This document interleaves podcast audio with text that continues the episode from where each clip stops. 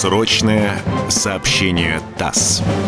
Радио «Комсомольская правда» и информационное агентство ТАСС представляют уникальные исторические документы. Самые важные сообщения военкоров ТАСС за апрель-май 1945 года. Вестник фронтовой информации, 29 апреля 1945 года. В провинции Мекленбург.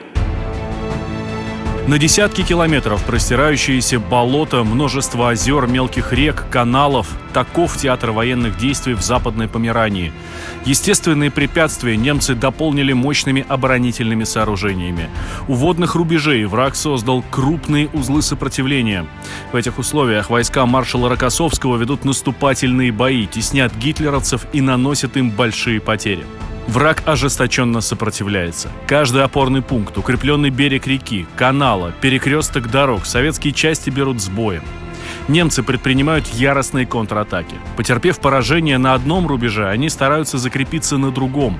Отступая, противник взрывает мосты, минирует дороги. В наступательных боях, которые ведут войска Второго Белорусского фронта, исключительно важная роль принадлежит саперам – под огнем немецких орудий и пулеметов они очищают пути наступления от мин, быстро наводят переправы, сооружают мосты.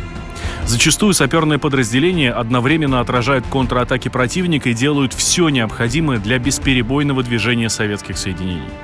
Ожесточенный бой разгорелся на подступах к крупному узлу сопротивления противника, городу Анклам, расположенному на реке Пене – на подступах к этому городу немцы соорудили много дотов, дзотов, открытых и закрытых площадок для пулеметных и орудийных точек.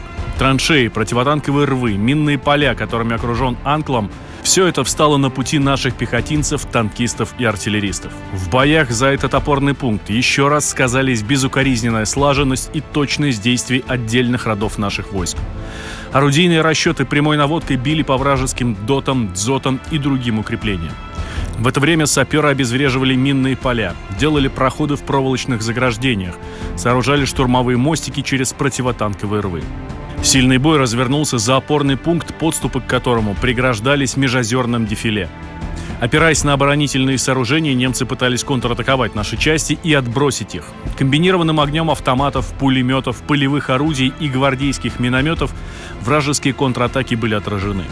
Тут же после этого в бой вступили советские танковые и моторизованные подразделения. Нанеся противнику тяжелые потери, они овладели опорным пунктом.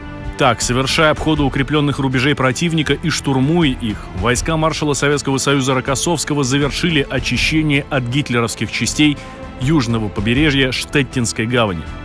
В боях на немецкой территории советские солдаты и офицеры проявляют выносливость, мужество и умение воевать в чрезвычайно сложных условиях местности. Немцы несут большие потери и под ударами советских войск вынуждены отступать. Сегодня войска Второго Белорусского фронта, кроме города Анклом, овладели еще рядом крупных опорных пунктов противника, в том числе городами Фридланд, Нойбранденбург, Лихин и вступили на территорию провинции Мекленбург.